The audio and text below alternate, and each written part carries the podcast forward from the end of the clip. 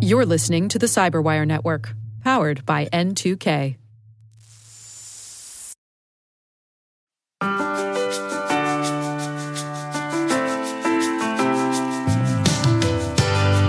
Welcome to Afternoon Cyber Tea, where we explore the intersection of innovation and cybersecurity. I'm your host, Ann Johnson. From the front lines of digital defense to groundbreaking advancements shaping our digital future, we will bring you the latest insights, expert interviews, and captivating stories to stay one step ahead.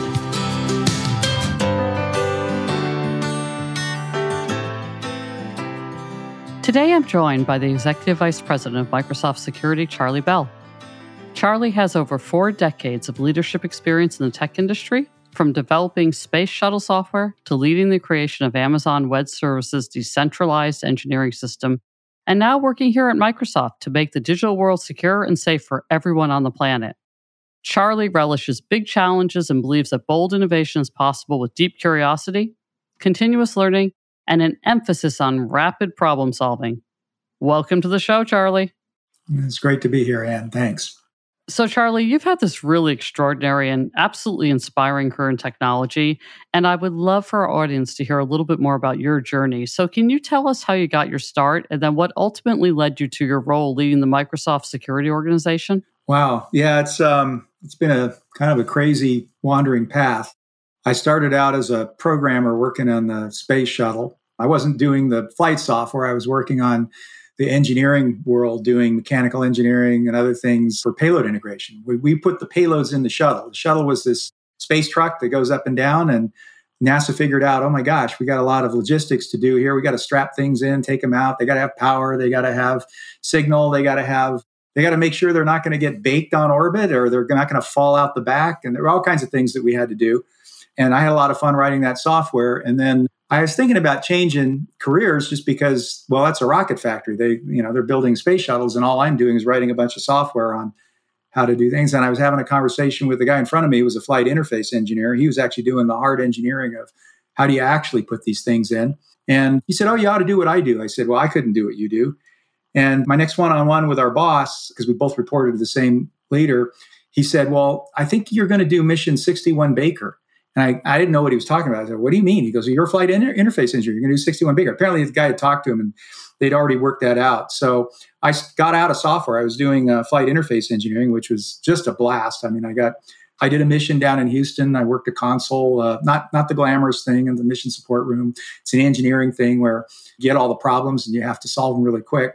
But it was a lot of great experience. I worked with some amazing people on the space program. And then the Challenger happened, which kind of put NASA on its heels. It was tough. You know, we were planning on ramping up to 40 flights a year, and suddenly we had a whole different view of how we were going to handle this thing. And so I started playing with backend software with while we were in stand down with a couple of database lights. I got into database software and ended up working for Oracle for seven years. It was a lot of fun. Oracle was great because my aerospace background, I spent a lot of time with Boeing. It's actually how I got up here in the Northwest. We were writing software for the electrical organization at Boeing, putting uh, database under diagrams. It was a lot of fun. I wrote a lot of, wrote a lot of C code, and I got tricked into doing management at one point. Somebody came to me and said, "Well, you, you know, you, you ought to do this," and I said, "Okay, I'll try it." I didn't have a lot of desire to do it, but as I started to do it, I realized, okay, I get to I get to have a little more impact. And um, then the internet happened. That was uh, 1995 ish uh, 96, I, I left Oracle to start a company. It was, it was called Server Technologies. We are building an e commerce platform. And it was really cool. We got going. We were literally uh, rolling for a couple of years. We had customers, very exciting. We had one engineer still bringing in, because we're all self funded, bringing in cash by consulting with this little startup across the lake. They were doing e commerce and I needed him back. So I had a conversation with the CIO of that startup he ended up buying my company. That that that was Amazon. And so 1998, March of 98, the 12 of us, so we were very small. It was no nothing big in material. Ended up, Mar- it was an acqui-hire. He was, he was basically looking for the Oracle talent because they were using a lot of Oracle. And so we ended up over there at uh, Amazon. And oh boy, what a ride! 23 years. I, I, got the job. First job actually was running customer service applications. That was actually really interesting. Uh, but I was only doing that for a few months when the CIO there said, Hey, I need you to run infrastructure. And I thought, wow, that's the worst job in any company. But okay, it's got to be fun. It's Amazon. I'll do it. And boy, was it a ride. I had so much fun doing it. I learned all kinds of things. Uh, I learned all about networks and data centers and operating systems, all kinds of stuff we provided. It was crazy. But what would happen, we understood that there was this interesting problem that developers had to muck with infrastructure, and they were all mucking in the same way. So we built uh, AWS, and that was initially just pretty raw compute service, EC2, and uh, S3 was uh, simple storage. Actually, the very first one was the uh, simple messaging service, but that was so small and really didn't count. The first two were those compute and storage. Anyway, we did that. That was crazy. I got to see the whole cloud thing happen, and I, I feel kind of lucky. I went through this. Uh, I saw the internet happen with e-commerce, then I see the cloud thing happen, and what happened was it got to be a big deal, and Jeff said he was going to retire and it caused me to think a little bit about well i'm at, at my age i could probably do one more thing that that is important i i you know i could i could try something or i could stay and and do this and both of them were kind of interesting and the more i thought about it though the more i thought that security was uh, a, a huge problem in the world that was just going to get bigger it's a very interesting problem and as you know you're in this business and i just see the the future of this needed help and whatever I could add would help. And so I thought, so I was talking to my wife and I said, well, I wonder where I would do this. She said, oh, you ought to talk to Satya. She knew Satya. And so anyway, I ended up in building 34 over there, uh, talking to Satya. And the more I talked to him, more I realized, oh my gosh, Microsoft's really committed to, to this problem. And, you know, there was already a lot of work, good work that had been done. And so this was in August of 21, I came over to work on the security problem and it's been a hell of a lot of fun ever since.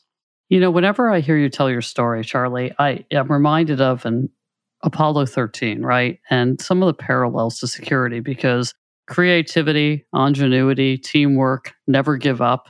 All of those things are things we think about in the industry. So your experience in the space program is really relevant, as well as obviously married with your experience at AWS, but it's relevant to problem solving and security and how we think about problems.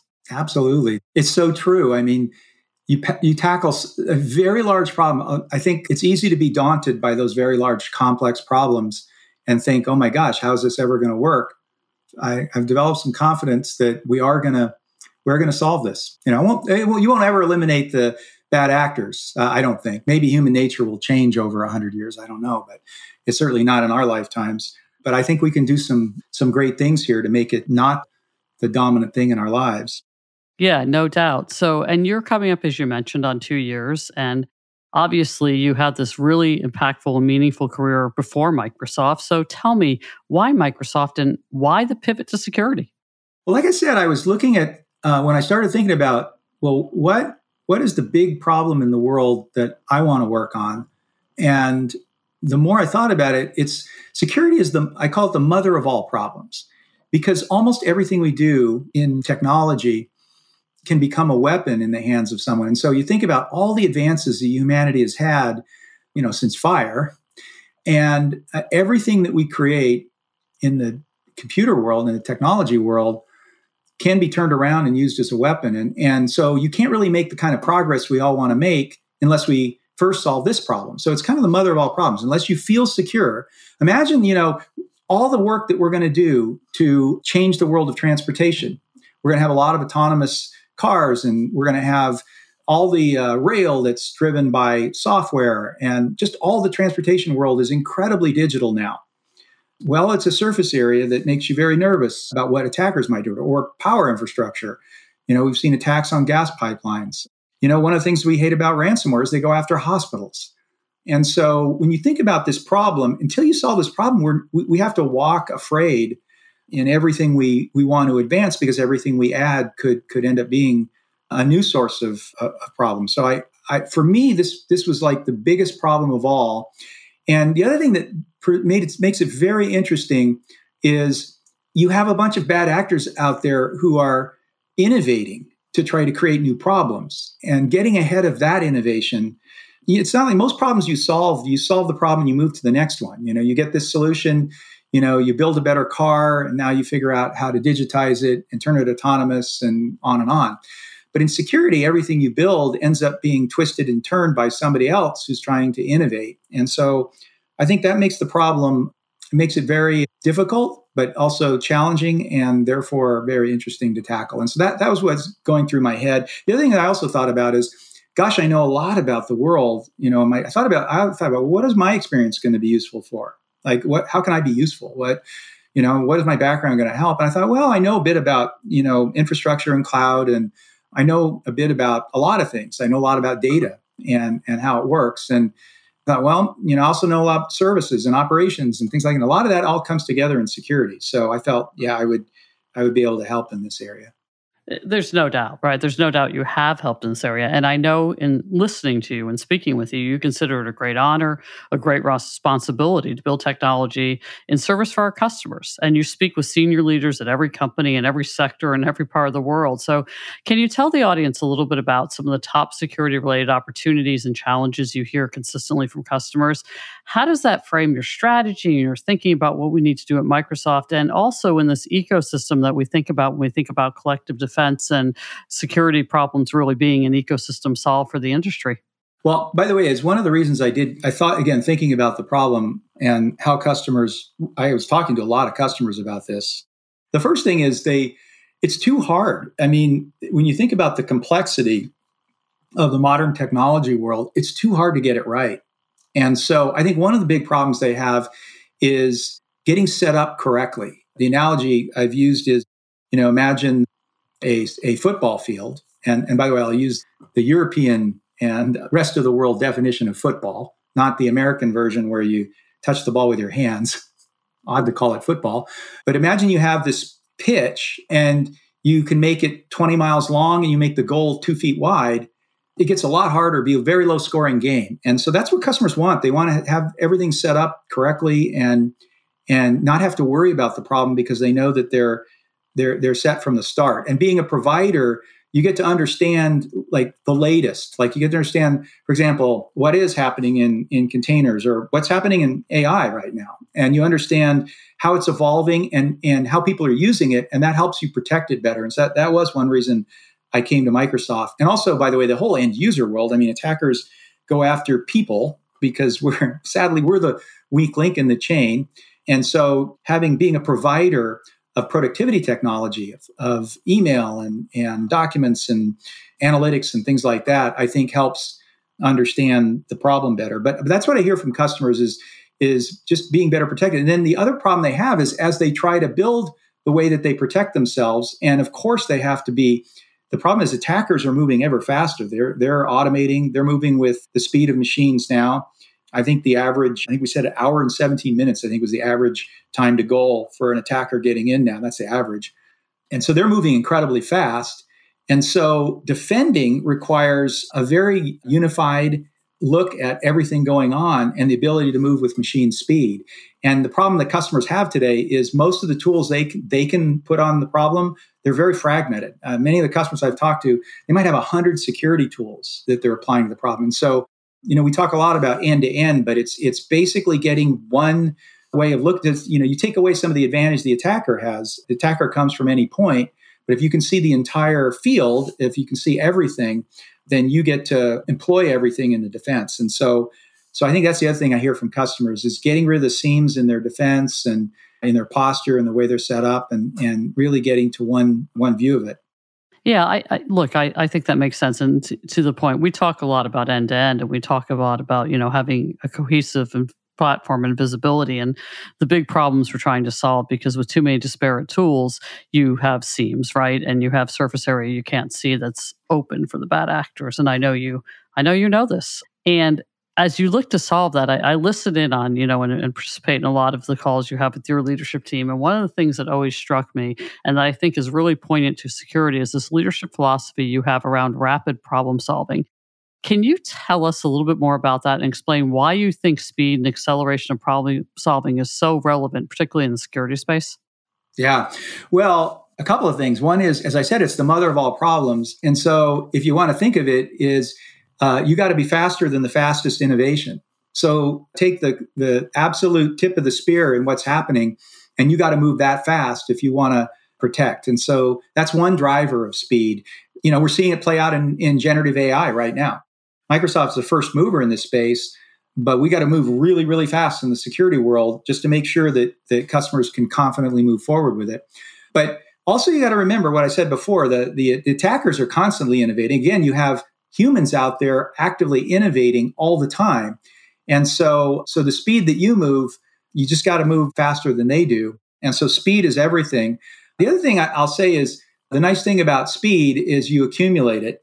And so the faster you innovate, the more quickly you get to the next thing and the more more you can build upon what you already did. And the it's the the, the way to think of it it is like the first derivative of the of the of the rate that you're traveling. So so the speed of innovation is incredibly important, and recognize that it's kind of a it's a community thing. There's no genius that's going to figure everything out here. It's going to be a crowdsourced kind of view of all the ideas that come in and then make sure that you can quickly harness those ideas and and get them in the hands of of the people who need them yeah, there's no doubt. And doing that rapidly, staying one step ahead of the bad actors who are innovating and innovating with investment, right?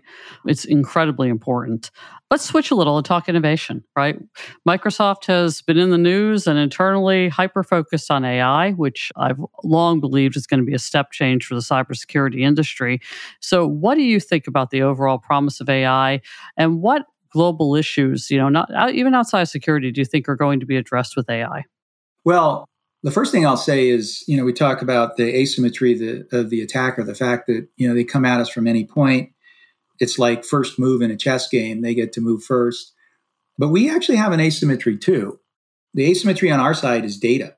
We get to see everything. You know, Microsoft, we talk about the 65 trillion signals a day, but we have a tremendous amount of data.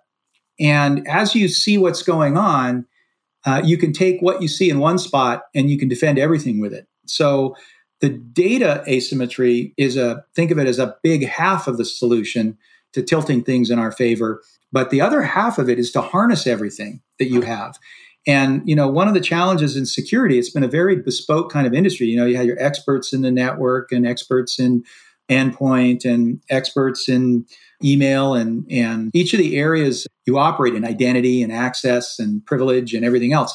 And so you get experts and the problem is to be great at security you got to be over the whole thing. It's again it goes back to what we said it's end to end.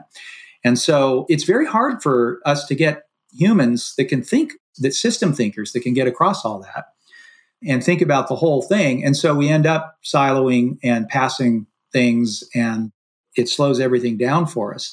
The nice thing about ai is it's all discipline. It doesn't care about a particular discipline. It thinks about across, across all of it, and it thinks about it with lightning speed. It, it it knows it can say, "Oh, I need to go look at the access logs for X," and pull a query and, and grab it and use that information to provide context for the next action that it's going to take. And it does all that at machine speed.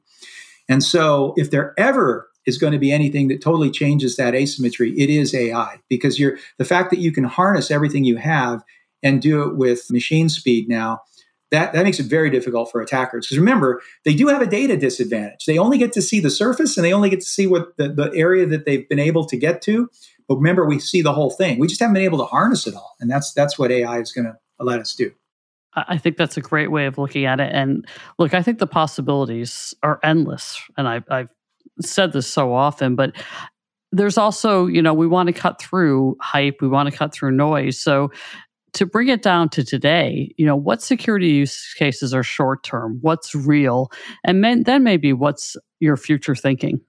Well, um, oh, and you asked me before about other things that we might apply the AI to, and I that that would take a that would take a long, long day, I think, to go through. This is what's happening in Gen AI. You know, you've seen it from Microsoft, all the things that we're doing, but in security, I'd say we can use it for so many things and it will it's advancing very quickly. I think that one of the initial problems that we have to go to work on right away is what i said that you don't have the experts. I think the number is three and a half million jobs go wanting in security just because we don't have the people to do them. And so i think the very first thing we go after is the defenders the people who protect and make them incredibly productive so that we have only a few thousand jobs that go wanting we'll feel much safer and much better and so just making defenders much more productive, being able to handle an incident and be able to move across everything with machine speed, be able to go to the next step, go to the next step, look at the next thing, and do it faster than the attackers could ever do it. I think, you know, that, those would be some of the first early use cases. I think posture is another one. I think looking at the way things are set and configuration and and just processing where and by the way, the priorities. Because one of the things I love about the AI is you can ask it, which things should I work on first? But but just getting that side of it. I think another place we're going to see right away, these are all right away things that we can go after. I think we're going to see it in how we how we build code. If you go look at GitHub Copilot, I'd like to say it's a security tool. Uh, it's, a, it's a developer tool, but it's a great security tool because it can write vulnerability free code and, and it can look at existing code and tell you. Those, those are some of the early use cases. It's going to get broader. I think we'll, we'll, get, we'll get deeper into helping the business understand how to solve problems in brand new ways. Protecting AI is going to be a big important part of it. I think for those that haven't followed what happens with Gen AI, you basically converse with the AI in, that, natural language. It's not an API. You don't say, uh, "Here's you know, get me this, put me this." You give a natural language question, and it processes it. And of course, that means that it's if somebody were able to get into that stream, they can manipulate the AI. And you can imagine if you have agents, AI agents out there, and bad actors are able to manipulate those agents, that's a whole new whole new world. And so I think we'll use AI to defend AI. You know, one of the cleverest things I've seen is some of the applications of AI to basically spot when somebody's trying to manipulate and protect there. And so, and using AI in other ways to understand where maybe where bad actors are attempting to use technology in a new way and pervert it to do something wrong. So, and certainly it's going to permeate everything we do to to get set up correctly. And it'll be in our one one thing I've said often is that security and management are really two sides of the same coin security and availability. A lot of the things you do to make sure that bad actors can't deliberately do something, you also do to make sure that your people can't accidentally do. And so there's an awful lot of things that we're, we're going to be able to do in that space as well. That's fantastic. And, you know, I spent a lot of time thinking about the ecosystem. And you and I have talked about security management identity as all things that are important to us, but also a belief that it's a team sport, right? And that public private partnership is important. And us developing an ecosystem with startups, the enterprise security community is also important. How do you think about that? How do you think of all of us coming together for collect defense? Well, you nailed it, Ann. It's again, it was what made me excited to come to Microsoft. And I go back when I did my startup back in the mid 90s. I knew that I would need to work. I mean, you know, we're startup. We're going to work on some technology platform. We're going to try to rewrite operating systems and all that. And thought about a few companies. And then I started talking to Microsoft, but we were a Microsoft partner. Everything we built, we went from Oracle, we were all Oracle experts. We built everything on Microsoft technology. Why? Because Microsoft, by its nature, was open to uh, working closely with with startups and and other companies, and and and it's been that way ever. And so, the in security, it's so important because the space is so vast. As I said, it's the biggest problem. And in fact, I think we talk sometimes about the economic loss that happens in the security space. It's like 6 trillion a year, which if it were a GDP, it would be like the third largest GDP. Be actually bigger than Japan and growing faster than India, which is the fastest growing GDP in the top 20. And so when you think about the landscape, how big this is, and how much help needs to be brought to the problem, uh, it's not going to happen from one company. You know, Microsoft isn't going to be the answer. It needs leaders and it needs some ability to bring people together because of the fragmentation problem we were talking about. But it doesn't mean that you need one provider. And it is going to take a team, an ecosystem. By the way, partnership with government, incredibly important.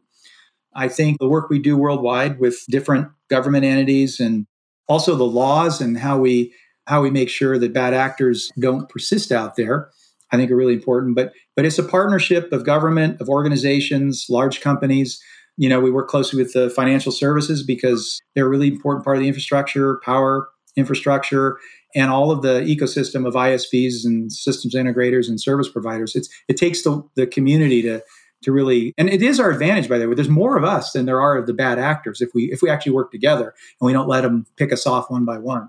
Yeah i think that's right and i think only together right are we going to solve this problem. No one can, as you said it's a huge landscape and no one can do it alone. Well Charlie, I want to thank you for chatting with me. I, I know how busy you are.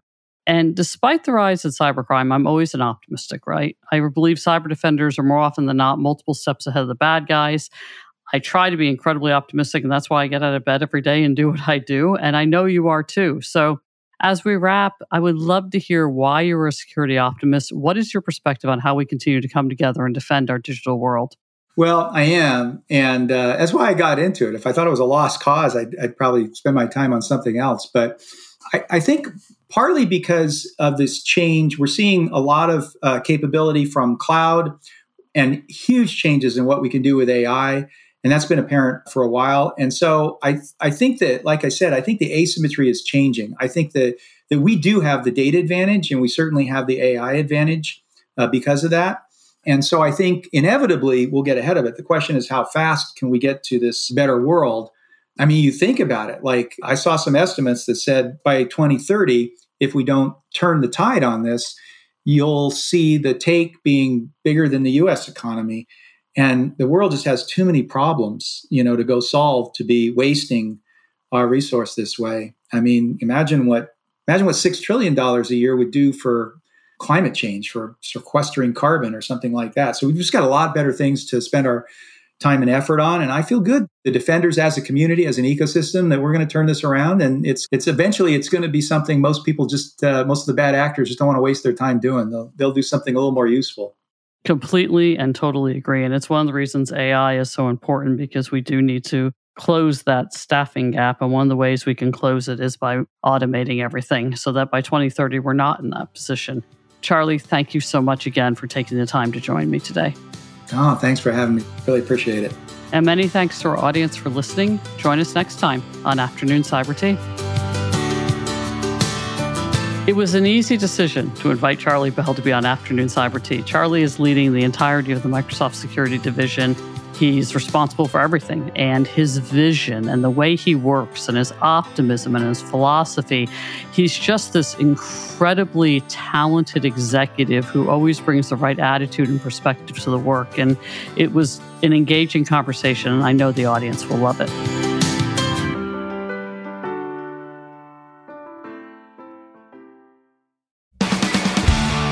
This week on the Microsoft Threat Intelligence Podcast, join us as we dig deep into the XZ backdoor with its finder, Andres Freund, and senior security researcher, Thomas Roccia. Be sure to listen in and follow us at msthreatintelpodcast.com or wherever you get your favorite podcasts.